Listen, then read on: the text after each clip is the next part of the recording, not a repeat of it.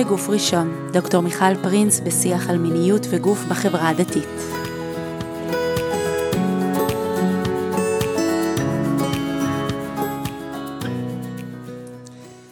ברוכות וברוכים הבאים לפודקאסט שלנו בגוף ראשון, כאן מיכל פרינס, ואנחנו מדברים כאן על uh, מיניות וגוף של נשים וגברים במגזר הדתי. והיום אנחנו ממשיכים את השיחה שלנו עם שרון אורשלימי, חברה טובה וכיפית, שבאה לשתף אותנו מניסיונה והידע שלה. ובפרק הקודם, ככה שמנו איזושהי תשתית, הנחנו כאן איזשהו, אה, איזושהי היסטוריה. אה, שאלתי את שרון, ככה, בואי, בואי ככה תנעצי איזה סיכה ותגידי לנו אה, איפה, איפה אנחנו יכולים להתחיל, או, או מתי אנחנו יכולים להתחיל לדבר על, ה, על המיניות כמו שאנחנו מכירות אותה היום. ובעצם בפרק הקודם סיימנו בסוף המאה ה-19, תחילת המאה ה-20, דיברנו על, על הנצרות, על המעבר אה, מהנצרות לרפואה, דרך המדינה, ובעצם דיברנו על, על מהפכנים שהופכים להיות בעצם לשמרנים ולממשטרים של המיניות. וראינו כבר, כבר ניצנים כאלה שאנחנו יכולים לראות אה, דברים שקרו פעם, ואנחנו לגמרי פוגשות אותם היום, כמה שאנחנו נגיד, לא, המאה ה-21, אה, 2020, אנחנו לגמרי במקום אחר, ואנחנו כולנו במהפכה אחת גדולה, אבל זה, זה יושב שם, זה מונח שם, זה חלק מאיתנו, וכשאני אומרת חלק מאיתנו, אני מדברת אה, לא רק חברה דתית או דתית-לאומית, או, או שטייטלים כאלה בתוך ה, התרבות המקומית שלנו, אלא משהו הרבה הרבה יותר רחב, הרבה יותר, אני אגיד בזהירות את המילה גלובלי, אה, ודיברנו קצת על מזרח ומערב. ובעצם את השיחה שלנו היום, שלום שרון, מה שלומך? איזה כיף להיות פה שוב. הכי כיף, נכון. תישארי, תמיד. אמ, אז את השיחה שלנו היום, אנחנו מתחילות את תחילת המאה ה-20, כן. נכון? כן. עם פרויד. אה, החבר היקר, אני זוכרת אה, את הקורס מבוא לפסיכולוגיה בתואר הראשון בעבודה סוציאלית, פעם ראשונה, הייתי בת 20 ופסיק, ופעם ראשונה ששמעתי את השם הזה, הוא כמובן היה הראשון שהניחו לנו על המצגת באולם הגדול בהר הצופים, ושמעתי דברים שהוא אמר, ולא הבנתי מילה, לא הבנתי איך הוא קשור אליי, לא הבנתי איך הוא אבי הפסיכואנליזה, והוא התשתית לכל כך הרבה דברים שקורים היום.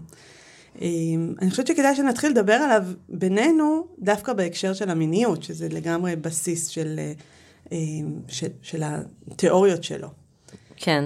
אני רק אוסיף עוד דבר קטנצ'יק, אה, שבאמת אה, המאה ה-20 היא בעצם אה, המאה של ההתחלה של רעיונות חדשים, ובעצם קריאת תיגר על העולם הישן, מה שנקרא, מבחינה מעמדית, מבחינה גזעית, מבחינה מגדרית. זאת אומרת, זאת מאה, וההתחלה שלה של תסיסה חברתית פוליטית, שבתוכה בעצם גם פועל פרויד וגם סוגיות של מיניות. אבל אני רוצה רגע להתייחס למשהו שאת אמרת. אמ, על הפעם הראשונה שאת שמעת על זה. אז אני שמעתי על פרויד, אבל אף פעם לא ידעתי לעומק מה התיאוריה שלו, ואני למדתי אותו בקורס, בתואר הראשון בספרות עברית, אה, על וואו. שירת אבות, אבות ובנות. ככה נקרא הקורס, ופשוט אה, חצי מהקורס למדנו תיאוריות פסיכואנליטיות, והחצי השני ניתחנו טקסטים של שירה כזאת. ואני זוכרת שהתחילו להסביר את שלוש מסות על המיניות, שתכף נדבר עליה. עליו, ואני הייתי המומה אה, מהדברים שהוא אמר.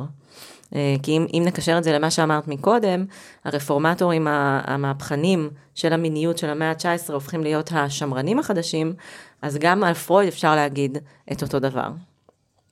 אה, אז את רוצה להתחיל או ש... אני אתחיל, אולי אפילו בנקודה הראשונה שאני חושבת שהיא מאוד משמעותית למה שפרויד אומר, זה שפרויד מניח שיש באדם שני כוחות, כוח החיים וכוח המוות. וכשהוא ככה מניח את זה, הוא בעצם אומר, כוח החיים זה המיניות, וכוח... הליבידו, כן? בעצם. והכוח המוות זה, זה האלימות והתוקפנות, ובעצם אני ממש זוכרת את זה ככה בראש שלי אז, יושבת באולם הגדול שם, שיש איזה, איזה מלחמה בין שני הכוחות, ו, ואדם עושה את הדרך שלו בין שניהם. אז אני אגיד דבר ראשון, שאני לא ידעתי למצוא את האלימות והתוקפנות שבתוכי. זאת אומרת, בתור בוגרת אולפנה צנועה וחסודה ונעימה לבריות, לא יודעת, לא התחברתי לזה שזה כוח שהוא מוביל והוא כוח אה, מאוד מאוד דומיננטי בחיים שלנו. היום אני קצת מסבירה לעצמי שהוא בעצם חי ב, בסוף המאה ה-19, תחילת המאה ה-20, וזה טרום שתי מלחמות עולם מאוד אלימות ומאוד תוקפניות, אז כנראה הוא ראה דברים אחרים ברחובות שלו. והדבר השני זה בעצם המיניות. זאת אומרת, אה, אני חושבת שמה שהוא עושה, הוא מרחיב את המבט על המיניות, הוא בעצם אומר, רגע, יש פה משהו הרבה יותר גדול מה... אה, הדחף האבולוציוני להביא את הצאצאים לעולם ולקיים את העולם. זאת אומרת, יש פה משהו שהוא הרבה יותר גדול.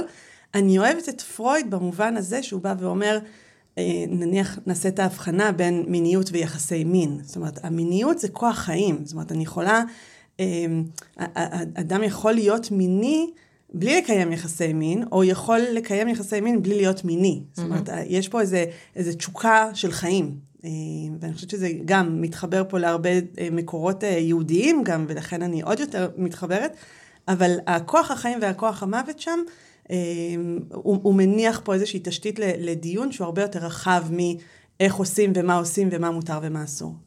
אז בעצם אם אני אחדד, אז אני אגיד שהוא הראשון שבעצם חוקר את המיניות ומסתכל על המיניות מחוץ לזווית הביולוגית. אם הסקסולוגים הראשונים בעצם הסתכלו על הביולוגיה, הוא בעצם הראשון שהוא גם אומר, אה, גם הנפש היא חלק בתהליך הזה, וגם החברה, זאת אומרת, חוויות של חיים של נשים ואנשים משפיעות על המיניות שלהן. זאת אומרת, הוא מגלה בעצם את ההיקף האדיר של פגיעות מיניות, והוא מבין שחוויות חיים בעצם משפיעים על נוירוזה ועל בריאות הנפש. Mm. סליחה על המונחים הקליניים, אבל זה גם משהו שצריך לזקוף לזכותו. הוא לא רק יוצא, מהביו... יוצא ומסתכל לא רק על הביולוגיה, הוא גם אומר זה גם תוצר של הבניה חברתית. תפקידים של גברים ונשים הוא תוצר של מה שהילד והילדה לומדים מההתנהגות של ההורים שלהם. אמ, ויש משמעות לחוויות האנושיות על המיניות שלנו. שזה ככה משהו שהוא מאוד מרכזי, ובעצם יש לנו עוד שתי נקודות שרצינו להעלות לגביו, או שאנחנו... רוצות, לגמרי. את רוצה את הנקודה השנייה? אז אני אגיד את הנקודה השנייה. בעצם פרויד uh, מתאר בשלוש מסות על המיניות את ההתפתחות המינית התקנית של הילדה, הנערה, אישה. אה, והוא בעצם מדבר על זה שההתפתחות המינית התקנית של הילדה היא המעבר מיכולת ליהנות הנאה מינית אה, מהחלק החיצוני של הפוט, שזה הדגדגן, ליכולת ליהנות מהחלק הפנימי, שזה הנרתיק. בעצם אה, נערה שעושה את המעבר הזה בשלום, שהיא בעצם מצליחה לחוות הנאה מיחסי מין בתוך הנרתיק, היא עברה התפתחות תקינה, והמיניות שלה תקינה. אישה שלא הצליחה להגיע להנאה מינית מיחסי מין עם בתוך הנרתיק, משהו בהתפתחות המינית שלה הוא קלוקל. עכשיו, אני, היה לי חשוב לשים את זה על השולחן, כי גם זה היום נמצא בחיים שלנו. זאת אומרת, הסיפור הזה של לחוות הנאה מינית ולהגיע לסיפוק מיני, אה, מיחסי מין פנימיים לעומת חיצוניים, עומדת גם במרכזה של הסקסולוגיה היום, וגם בשיח שאנחנו שומעות פה במרכז יהל, ובכל מדיה פופולרית שמדברת על מיניות. חד משמעית, חד משמעית, ואנחנו גם... פרויד השם. או, או שהוא הנכיח משהו שצריך לדבר עליו. Uh, כן, אנחנו נדבר על זה לא. גם uh, בהמשך. אבל רגע, אני חייבת שנייה להתפרץ, ברשותך. Uh, אני חושבת שהוא יצר את הציווי. זאת אומרת, ברגע נכון. שהוא אמר תקין, לא תקין, בדיוק כמו הסקסולוגים, מבחינת היכולת של הנאה של נשים, הוא שוב משטר את המיניות נכון. של נשים. ואם אני אתרגם את זה לשפה של ימינו, אז אנחנו נשמע את ההצליח או לא הצליח. Mm-hmm. וטוב, הפודקאסט הזה לגמרי רוצה לעסוק גם אה, בנושאים האלה, ואנחנו נגיע אליהם. אה, עכשיו עדיין נחזור ונשאר אצל פרויד. אה, כן, אבל אחרי שנכיר אותו קצת, אז נוכל גם לבקר אותו. הנקודה הנוספת שעולה מהדברים של פרויד, זה בעצם היחסיות בין הגברים לנשים במובן הזה. ופרויד מניח שיש לגבר בעצם איבר מין שמוליך אותו, ש, שמפעיל אותו, שככה מסמן לו את הדרך, וכשהוא מדבר על נשים הוא בעצם אומר, אין. עכשיו חבל שלא ראיתם את הפרצוף של שרון, איזה, איזה ביטול כזה. אני, אין, אין. ו, והוא ככה, המושג שלו זה קנאת הפין, זאת אומרת, האישה אה, תמיד אה, ככה תסתכל על הגבר ותגיד, אוי, חבל שלי אין, אבל היא לעולם לא תצליח להשיג את מה שיש לגבר. עכשיו, גם שם אני חושבת שאם אני אזכר בפעמים הראשונות שנתקלתי בזה, אז גם היה לי את הפנים האלה המבטלות, וגם, טוב, זו תיאוריה ישנה, וזה מזמן, ו, וכולנו יודעים שזה אחרת היום. ומצד שני, אם אנחנו נביט אה, בעיניים אה, פקוחות, אנחנו לגמרי נוכל לראות את התיאוריה הזאת נוכחת לגמרי ב, בימינו, שבעצם לגברים יש משהו. שוב, אני אומרת ברמה התיאורטית, חברתית, תרבותית, לא ברמה הפרקטית הממשית, הממשית אה, של מפגש בין גבר לאישה. אבל בעצם הקול הזה, אנחנו נשמע אותו המון המון פעמים, שלגבר יש משהו ולאישה כואב הראש. ו... וזאת איזושהי... או אצל גבר זה מאוד פשוט וקל, והאישה צריכה לעבוד בשביל שזה יצליח. כן, כן. אז, אז זה פרויד, ואני חושבת שפרויד ככה מאוד מלווה אותנו פנימה. אה, אבל אני חושבת שגם דרך ה, אפילו השלוש נקודות האלה שמקיפות אה, מאית מדברים שהוא עשה ואמר והנוכחות שלו בעולם, אבל כבר אנחנו מבינות שגם כשאנחנו לומדות, אנחנו צריכות לשמוע את עצמנו, את היום, ואת הרבה מאוד את הביקורת, ואני חושבת שזה משהו שכבר מלווה אותנו הלאה לתוך המאה השנים הקרובות שאנחנו רוצות uh, להניח פה היום. נכון, אז, ובזמן שדיברת, חשבתי על זה שבעצם היחס שלנו אליו הוא אמביוולנטי, הוא עשה הרבה דברים טובים, זאת אומרת, הוא באמת הבין שזה חשוב לדבר עם אנשים על מה שעובר עליהם ועל הקשר למיניות שלהם. ומצד שני הוא גם משטר מחדש ו- וצמצם מאוד את המיניות הנשית, שם אותה במקום מאוד מצומצם. עכשיו, במקביל לעבודה הזאת של פרויד, אנחנו גם, סליחה, רואות את ההתחלה של התארגנויות של נשים, שהיום אנחנו יכולות להגיד שזה התארגנויות פמיניסטיות, פשוט לא קראו לזה ככה אז, סביב הנושא של זכות הבחירה לנשים. סביב הנושא של מאבק בעבדות הלבנה, מאבק בעבדות הלבנה זה היה סחר בנשים למטרות זנות ממזרח אירופה ליבשת אמריקה. אה, וכדי להוביל בארצות הברית את חוקי היובש נגד שתיית אלכוהול, כי שתיית אלכוהול עודדה אלימות נגד נשים. זאת אומרת, יש כאן התארגנות של נשים לסוגיות של נשים, שמרניות יותר, שמרניות פחות, זאת לא הנקודה, וזו פעם ראשונה שהן מתחילות להתאגד סביב סוגיות של עצמן. אה, והן מצליחות באמת להשיג כל מיני דברים, וכל מיני דברים, בעיקר את זכות הבחירה, והדבר הזה אגב... איזה שנים אנחנו מדברות? אנחנו מדברות על 1906, 7, 8 ועד בעצם 1921, שבתוכה יש מלחמת העולם הראשונה. כמו שאנחנו יודעות, מלחמות הן תמיד כר פורה למעמדות נמוכים יותר להתקדם, כי כשהגברים יוצאים לחזית, אז נשים וכהים ממלאים את המפעלים mm-hmm. בעצם, אה, ונשים מתחילות להרוויח כסף שלהן, שהוא לא, שהוא לא תלוי, שהוא לא תלוי בו. אה, ואז כשהמלחמה נגמרת, נשים וכהים חוזרים למעמדות המקוריים שלהם. אה, אז ואז בערך סביב 18, 19, 20, 21, מקבלות את זכויות הבחירה, ויש קצת דעיכה של ההתארגנויות של נשים. אה, גם אני חייבת להגיד שבתקופה הזאת מתחילה גם התנועה לתכנון משפחה, בעצם גם באירופה וגם בארצות הברית, שבעצם קראה לצמצום ילודה, כל אחד מהמוטיבציות שלו, זאת אומרת, היו כאלה שראו את זה כטובת המדינה, היו כאלה שראו את זה כחלק מבריאות הציבור, והיו פמיניסטיות שראו את זה כדרך להוציא נשים מעוני, ולקדם נשים ו- ו- ולצמצם אה, מוות של נשים בלידה. והדבר האחרון שקורה בתקופה הזאת, זה בעצם הבתי חולים המודרניים בעצם. אה, זאת אומרת, הרפואה המודרנית, הכירורגיה, כל הסיפור, כבר יודעים על חיידקים בתקופה הזאת, והמונח של בריאות הציבור מחלחל מאוד מאוד עמוק, ואני מדגישה את זה, כי בריאות הציבור והיגיינה הם הרבה פעמים מילים... הם, סודיות למין, למין ומיניות. היגיינה אגב, גם בספרות הדתית וגם בספרות החילונית של שנות ה-30 וה-20 פה בארץ, החוברות נקראות חוברת להיגיינת המשפחה, אוקיי? או כל מיני דברים, או המרכז להיגיינה. אה, כן, כן. אה, יהל יכול להיות אה, כן. ייעוץ היגייני. כן. ואז בעצם יש איזה שקט עד מלחמת העולם השנייה בעצם. שוב, גברים יוצאים לחזית, נשים ממלאות את המפעלים, את בתי העסק. אה, נשים עדיין לא מורשות ללמוד באוניברסיטאות מעורבות בתקופה הזאת, אלא רק בקולג'ים לנשים. לאט לאט מתחילות להיכנס גם לאוניברסיטאות מעורבות. אגב, גם יהודים לא הורשו להיכנס לאוניברסיטאות, לאוניברסיטאות האלה. באיזשהו שלב יש מכסות ליהודים ומכסות לנשים. אם את אישה ויהודייה, אז בכלל, כאילו... אה, זה... את יכולה למלא פה את ה... כן. אמ, ו... אחרי מלחמת העולם השנייה, שיחסית הביאה הרבה קדמה לנשים, אנחנו מגיעות ומגיעים בעצם לתקופת אה, ה baby boom בעצם, אה, שהיא חוזרת להיות תקופה שמרנית. אבל משהו קטן שפספסתי, ואולי את רוצה גם לדבר על זה קצת, זה בעצם דוח קינסי. דוח קינסי שיוצא על אה, גברים ב-1948 ועל נשים ב-1953. רגע, לקינזי יש סיפור נורא מעניין. קדימה. קינזי, אני חושבת שהוא היה מחנך למיניות בריאה, חמוד כזה. נכון. אה, קינזי הוא בעצם חוקר, ביולוג. הוא חקר אה, חרקים. חרקים. חרקים, גם יש עליו סרט זואולוג. זואולוג. כן. ובעצם לימד באוניברסיטה, והסטודנטים שלו, שכנראה נכנסו לעולם המיניות, התחילו לקיים יחסי מין, חיפשו הדרכה. ו... והם אמרו, רגע, מי מבין בגוף, מי מבין בתהליכים ביולוגיים, כי שוב, ההסתכלות שזה ביולוגיה, אה, אז הם פנו למרצה שלהם הנחמד, ו... ואמרו לו, בוא, בוא תלמד אותנו.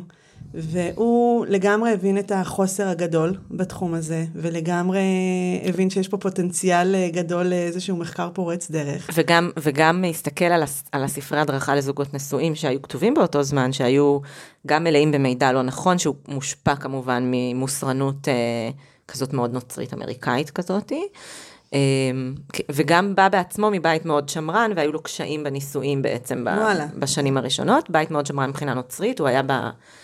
בפרק הקודם הזכרתי את ה- אה, לטבול את איבר המין בקרח, זה היה בחוברת הדרכה של הצופים של הבנים בארצות הברית. וואו. כדי למנוע מהבנים אה, וואו. אוננות. אז קינסי הוא- היה הוא גדל שם, ברקע כן, הזה. ואימה בפרוטסטנטי, כומר פרוטסטנטי כזה נורא נוקשה. כן.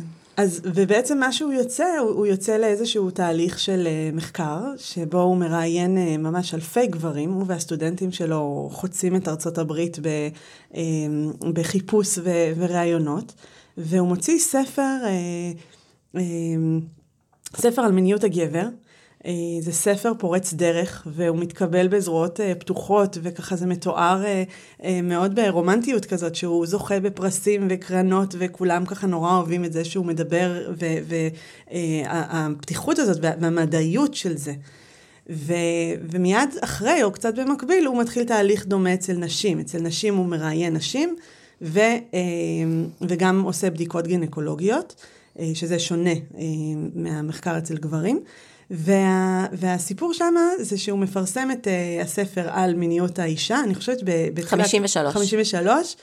Um, ושם קורה משהו מאוד מעניין, כי הוא בעצם חושף התנהגויות מיניות שהן כמו ממש מה שדיברת בפרק הקודם, הן לא תואמות את ה, מה שאנחנו רוצים לסמן כנורמה ונורמליות, ובעיקר את זה שנשים יכולות להסתדר לבד. זאת אומרת, נשים יכולות להגיע לסיפוק בלי uh, דווקא קשר עם גבר או, או גבר שמביא אותה לשם. והדבר הזה בעצם הוא... אה, אה, חושף אותו לביקורת מאוד מאוד גדולה, ובעצם שוללים לו ככה את ההקרנות שלו, וככה מורידים אותו מגדולתו. ואני חושבת שהנקודה הזאת, ואני אוהבת את, את קינזי, ממש בשביל הנקודה הזאת, בשביל להבין שגם כשאנחנו קוראים איזשהו מחקר מדעי, וגם כשאנחנו מביאים איזשהו משהו, ואנחנו נראה את זה עוד מעט בצורה עוד יותר אה, ברורה, אנחנו בעצם גם קוראים את התרבות. אנחנו גם שומעים... משמעית.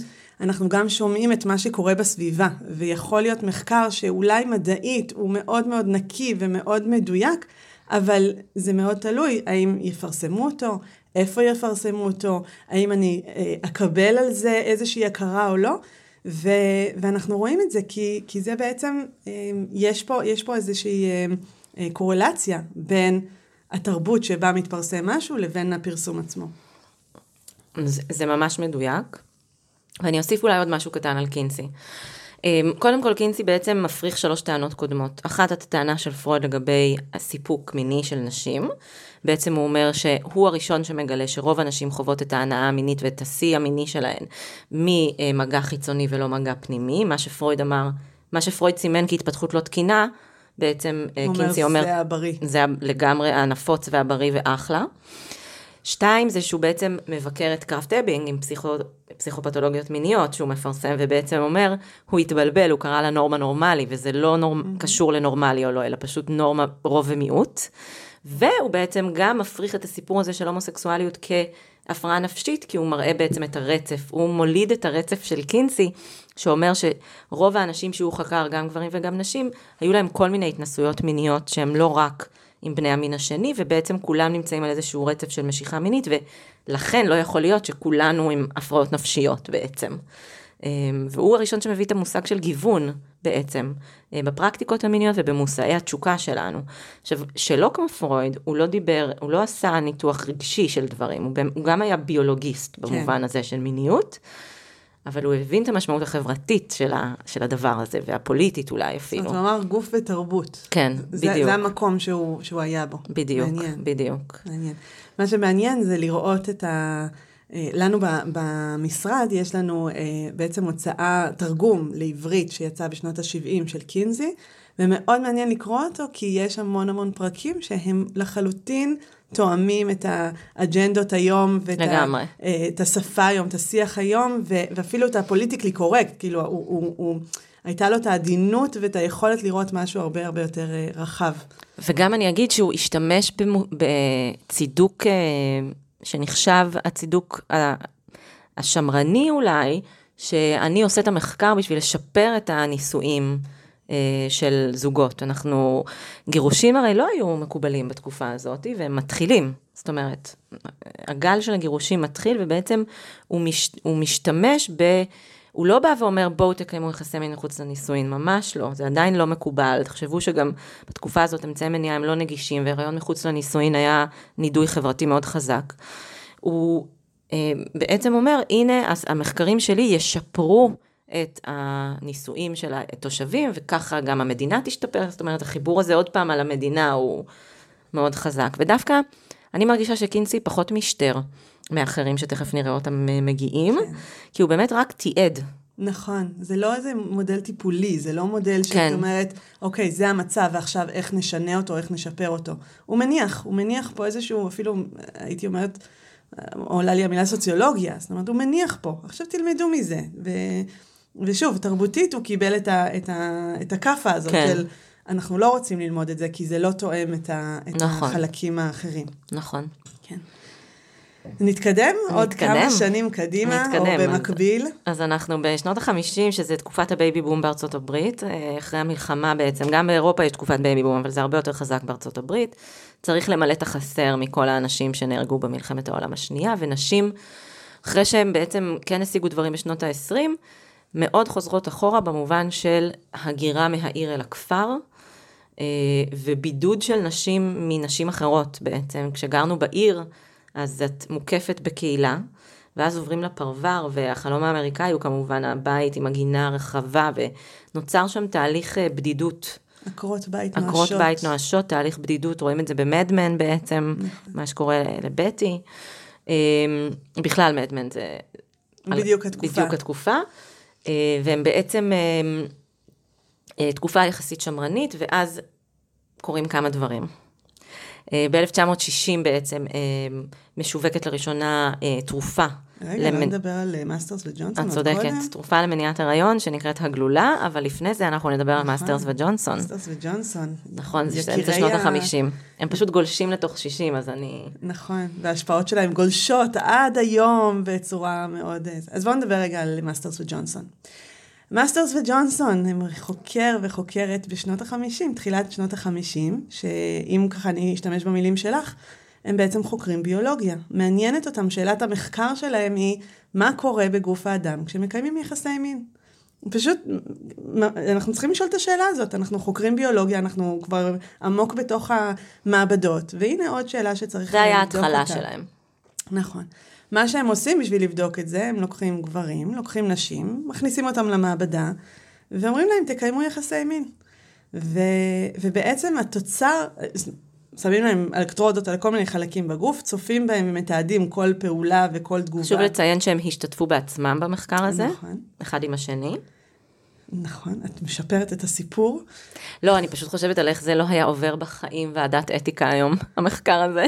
כל כך הרבה דברים לא היו עוברים במחקר הזה, אה, וכבר גם נעביר ביקורת, כי הביקורת היא חשובה לא פחות מהתוצר של המחקר. התוצר הוא בעצם מעגל התגובה המינית, אה, ואני אוסיף את המילה הקלאסית. זאת אומרת, מעגל התגובה המינית הקלאסית אומר לנו זה משהו שאנחנו אה, עדיין נשענים עליו, אה, מתקיימים בהקשר שלו, ולכן הוא הקלאסי, ואנחנו בעצם מביאים דברים חדשים אחר כך. הוא בעצם הקלף הבא בסקסולוגיה המודרנית. אחרי קראפט אבינג, נכון. פרויד, בעצם הם מניחים את התשתית לטיפול המיני שאנחנו מכירות היום. נכון.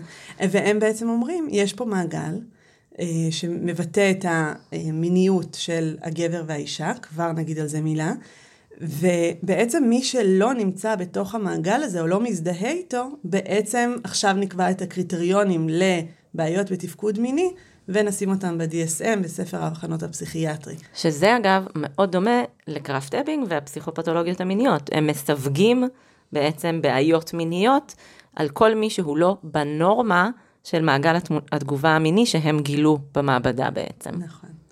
ושם יש לנו, יש הרבה ביקורת אה, להגיד עליהם. לא, אז אולי אני... באמת זה המקום להגיד, גם הם היו מהפכנים גדולים, שהפכו להיות ממשטרים קטנים. סתם, ממשטרים גדולים. אבל גם הם באו מתוך תחושת אה, מהפכה, חדשנות, מזכירה את מה שאמרתי בהתחלה, מאה של תסיסה פוליטית רעיונית חברתית. הם היו חלק מזה, הם היו נטועים עמוק בתוך השינויים החברתיים שעתידים להגיע. הם היו אפילו קצת הזרז של הרבה מהשינויים האלה. ועם זאת, הם הופכים להיות השמרנים החדשים באיזשהו כן. שלב. כן, לגמרי.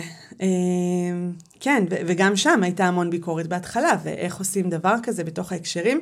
אני, אני אגיד את הדבר הכי פשוט, כשאנחנו שואלים, אנחנו פותחים מחקר, השאלה הראשונה שנשאל זה, מי אוכלוסיית המחקר? מי בשנות החמישים, לפני המהפכה המינית ולפני הגלולה, מסכים להיכנס למחקר הזה? רק עכשיו סיפרת על אותן מעקרות בית נואשות, שיושבות בפרברים וצריכות להיות עם, עם, עם, עם איזושהי... אה, אג'נדה או, או תרבות של שמרנות ו, ומעוגנות. ואז אז מי זאת האישה הזאת שנכנסת לתוך המעבדה ומוכנה שיצפו בה? אז, אז נגיד שהגברים לרוב היו חבר'ה צעירים, סטודנטים, שהסתובבו שם בין הרגליים, בסדר? תרתי משמע. כן. ו, ואותם, ואותם, ו, ואלה היו גברים, כאילו, ו, וזה היה סבבה, זה היה בסדר מבחינה תרבותית שגבר ישתתף בדבר כזה. והנשים, לפחות בשלב הראשון של המחקר, היו נשים בזנות.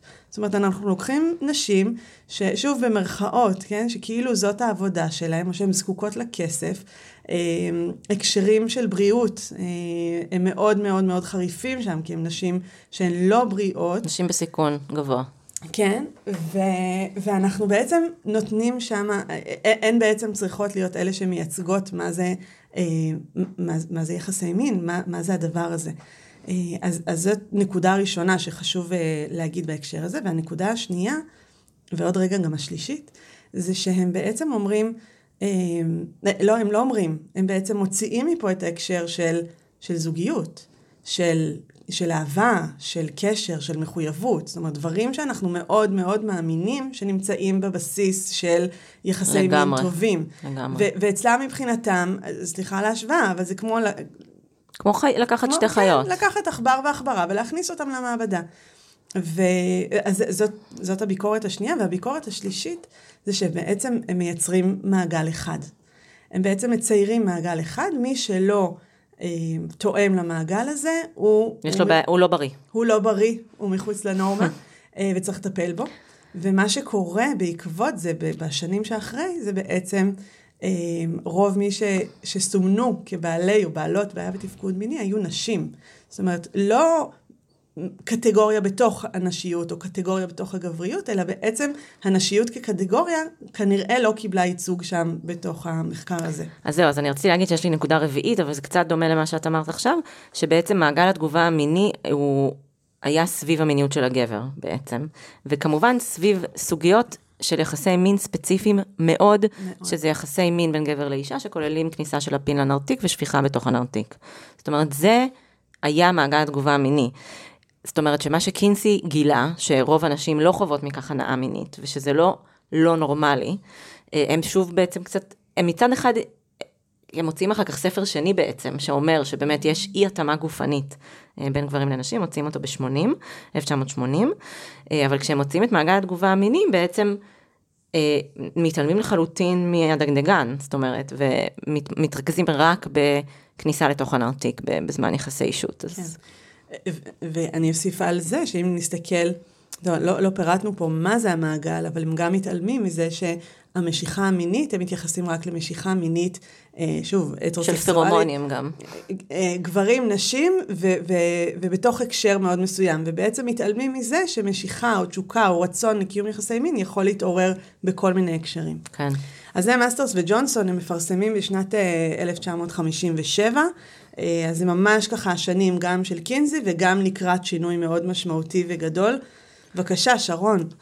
אז בעצם, כמו שאמרתי מקודם, שככה הקדמתי את המאוחר, ב-1960 בעצם משווקת לראשונה תרופה למניעת הריון, שמה שאנחנו מכירות, הגלולה, שכמובן, אגב, משווקת תחילה לנשים נשואות בלבד, כי אסור לקיים יחסי מין מחוץ לנישואין, אז אין שום סיבה שתצטרכי את התרופה הזאת. תוך שנה ההגבלה הזאת מוסרת בעצם, והיא נמכרת לכל אישה שחפצה בה גם אם היא איננה נשואה, ובעצם אנחנו נכנסות לעשור ועוד קצת בשנות ה-70, 60-70, עשור של מהפכות פוליטיות, חברתיות ודתיות שקורה בכל העולם המערבי. ואם אני רגע אגיד אותה בכותרות, אז התנועה לזכויות האזרח בארצות הברית, התנועה הפמיניסטית, הגל השני, מה שנקרא, שבעצם מתחילה בשילוב של הגלולה, הספר של בטי פרידן על נשות עקרות הבית בפרברים, שנקרא המסתורין הנשי, ואז בעצם המהפכה אה, המינית, שהיא שילוב של כל מה שאמרתי עד עכשיו, פלוס התעוררות למודעות לזכויות של התנועה ההומולסבית. כל הדברים האלה, גם התנועה לאיכות הסביבה מתחילה שם, שזה פחות רלוונטי אלינו, אבל המחשבות הפוליטיות של אוטונומיה גופנית והזכות לעונג ושוויון מגדרי ומניעה של אלימות מינית ואלימות בכלל נגד נשים, נולדת בתקופה הזאת. שנות ה-70 זה המקלטים הראשונים, זאת אומרת, לנשים נפגעות אלימות. זאת אומרת, זה ממש קורה בתקופה הזאת, וזה בתוך הקונטקסט של תנועה חברתית שמתנגדת לממסד הישן, בין אם זה ההתנגדות למלחמת וייטנאם, בין אם זה תנועה לזכויות האזרח, ובין אם זה התנועה לשחרור האישה.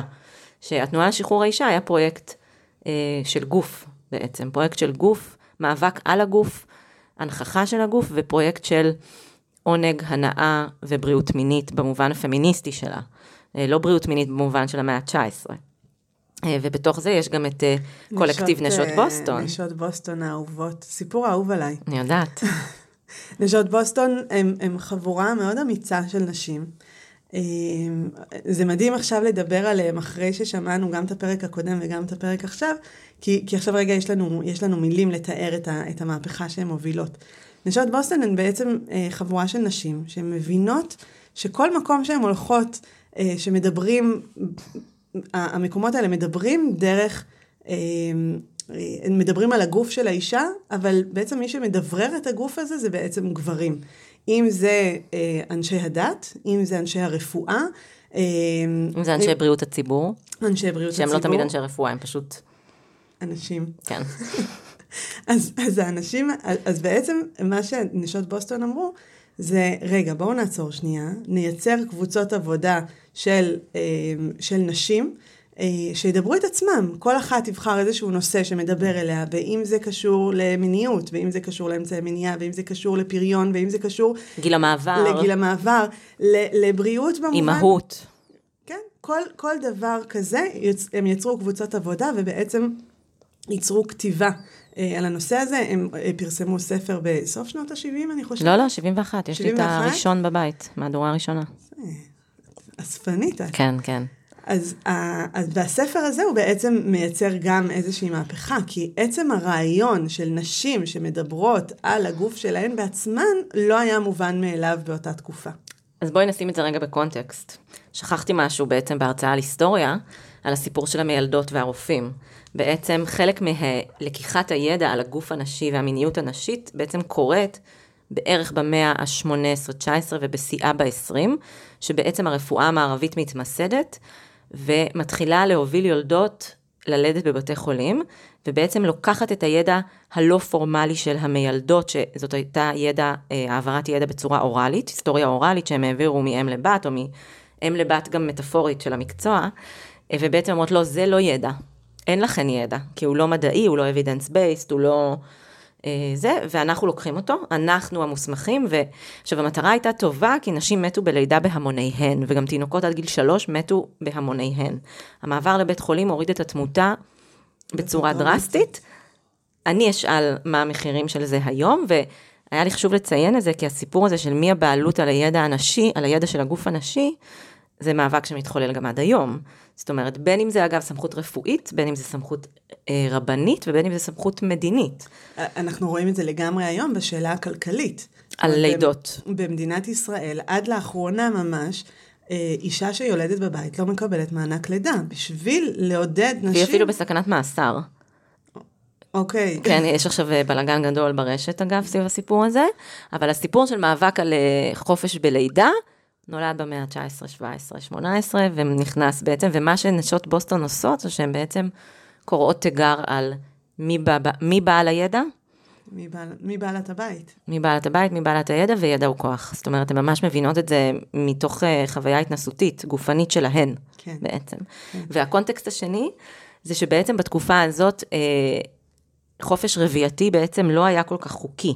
זה נכון שהגלולה אה, הייתה שמה, אבל אם אישה נכנסה להיריון לא מתוכנן, ו/או הריון עם אה, מומים מאוד קשים, לא היה לה את האפשרות לגשת למערכת בריאות ולהפסיק אה, אה, את ההיריון.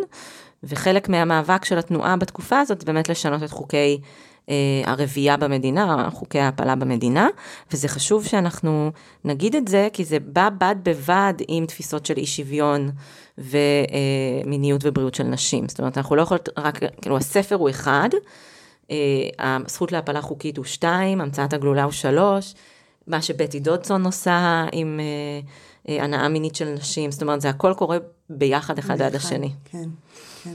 זאת אומרת, קורה שם איזשהו שינוי מאוד גדול, אבל... אני עדיין חושבת שיש, כאילו גם, קדימה ואחורה, mm-hmm. והמון המון כוחות שבכלל נלחמים בשינוי המאוד גדול הזה, הוא, הוא לא מובן מאליו. אולי היום בפודקאסט שמסכם היסטורית, אנחנו רצות מנקודה לנקודה ומחייכות אחת לשנייה ואומרות, יואו, איזה יופי פה.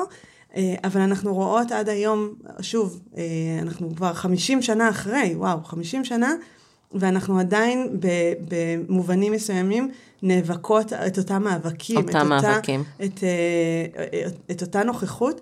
אה, אני רוצה, אני רוצה שאולי נעצור פה, אה, אבל אני אגיד ש, ששתינו בעצם שותפות לאיזשהו מהלך שהוא בדיוק משחזר בעיניי את, ה, את הפעולה הזאת של הנכחה של הגוף ודברור אותו. דברור, דברור אותנטי. הגוף, כן, דברור של הגוף דרך הגוף הנשי. אה, אה, בנושא הזה של, של כאב ביחסי מין, זה פרויקט שככה אה, העברנו אותו בשנה האחרונה ביחד עם קרן בריאה. אנחנו נקדיש לו פודקאסט בפני עצמו, אנחנו ניפגש שוב ואנחנו נדבר עליו כי הוא, הוא פשוט חשוב בפני עצמו, אבל עצם הפעולה היא בעצם לקחת, לא לקחת, חלילה, אמ, לאסוף נשים או לאפשר לנשים איזושהי במה שמספרת את הסיפור הגופני שלהן, לפני שאנחנו שואלות מה המומחים אומרים, מה הרופאים אומרים, מה המדע אומר על זה, אלא עצם את נאנחת. אני נאנחת כי זאת uh, משימה מאוד קשה. בדיוק אמרתי השבוע למישהי, אנחנו, אני ואת בעצם יש לנו ביקורת על המדיקליזציה, אבל אנחנו צריכות אותה, אנחנו צריכות את ההגדרה הרפואית קודם בשביל הכרה. בעצם, והנכחה של עצמנו, ואז אנחנו רוצות לפרק אותה ולבקר אותה, כי הפתרון הוא לא שם. בגלל זה נאנחתי. כן. אה, אולי אני אגיד צעד אחד קדימה, יכולת, אפילו אם זה לא הפתרון, אבל הדרך היא, היא של שילוב ידיים והבנה שיש פה כוחות שונים. אה, אם לקחנו את, אה, כאילו, הלמידה, גם מקינזי וגם מפרויד וגם ממאסטרס וג'ונסון, נגיד לצורך העניין במאה הזאת, יש פה, יש פה גם את הכוחות שמנכיחים את הרגשות אה, אה, ואת המרכיבים הרגשיים, יש פה גם את הכוחות הסוציולוגיים תרבותיים שקינזי מביא, וגם יש פה את הכוחות הגופניים ביולוגיים. ואנחנו צריכים להבין שכשאנחנו מדברים על מיניות ואנחנו מדברים על יחסי מין, אנחנו בעצם מדברים על, על שילוב. מדברות. אנחנו רוצות אה, לדבר גם איתם, אבל כן, את צודקת. תמיד אוהבת את הביקורת הזאת. אה, כשאנחנו מדברות על מיניות, אנחנו מדברות בעצם על גוף ורגש ותרבות ו... חברה ודת. חברה וגיל. ודת. והיסטוריה. ואם אני ככה מסכמת את שני הפרקים האלה שדיברנו על היסטוריה, אז זה בדיוק הדבר הזה שכשאנחנו מדברות על המיניות כל אחת של עצמה, אנחנו לא התחלנו עם המיניות. Uh, המיניות שלנו היא לא מתחילה ב- ביום שבו התחלנו uh, להיות פעילות מינית. להיות פעילות מינית, אני אגיד ביום שבו התחתנו, ביום שבו נגענו בגבר בפעם הראשונה, זה לא קורה שם. מתחת לאור שלנו בעצם זורמים כל כך הרבה דברים שממש ככה נגענו בהם, ו- ותודה שרון על, ה- על הסקירה הזאת שאני יושבת ונפעמת ואוהבת אותך כל כך על, ה- על היסודיות הזאת ועל ההבנה הרחבה הזאת. אמ, ו- ו- ונמשיך מפה. אנחנו לגמרי מגיעות לעולם כבר עם השכבות התת-אפידרמיות האלה של, של הדברים האלה. הם בעצם נוכח, נוכחים פה, בכאן ועכשיו שלנו, גם אם אנחנו חושבות שלא. זה לגמרי חלק מההוואי המיני, או התרבות המינית הרב-תרבותית בישראל. נכון. ובעצם עכשיו אנחנו יכולות להמשיך קדימה ולהמשיך לשאול שאלות על המקומות שבהם אנחנו פוגשות את זה בזהות הדתית שלנו, ובזהות הגופנית שלנו, ובזהות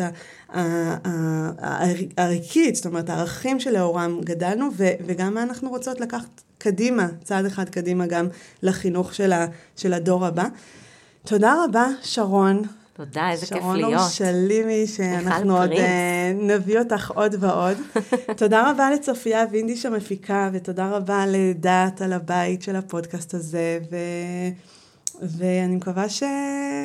עוד יהיה, מה זה מקווה? בטוחה שיהיה לזה המשך, וניפגש בפרקים הבאים. תודה רבה. מגוף ראשון, דוקטור מיכל פרינס בשיח על מיניות וגוף בחברה הדתית.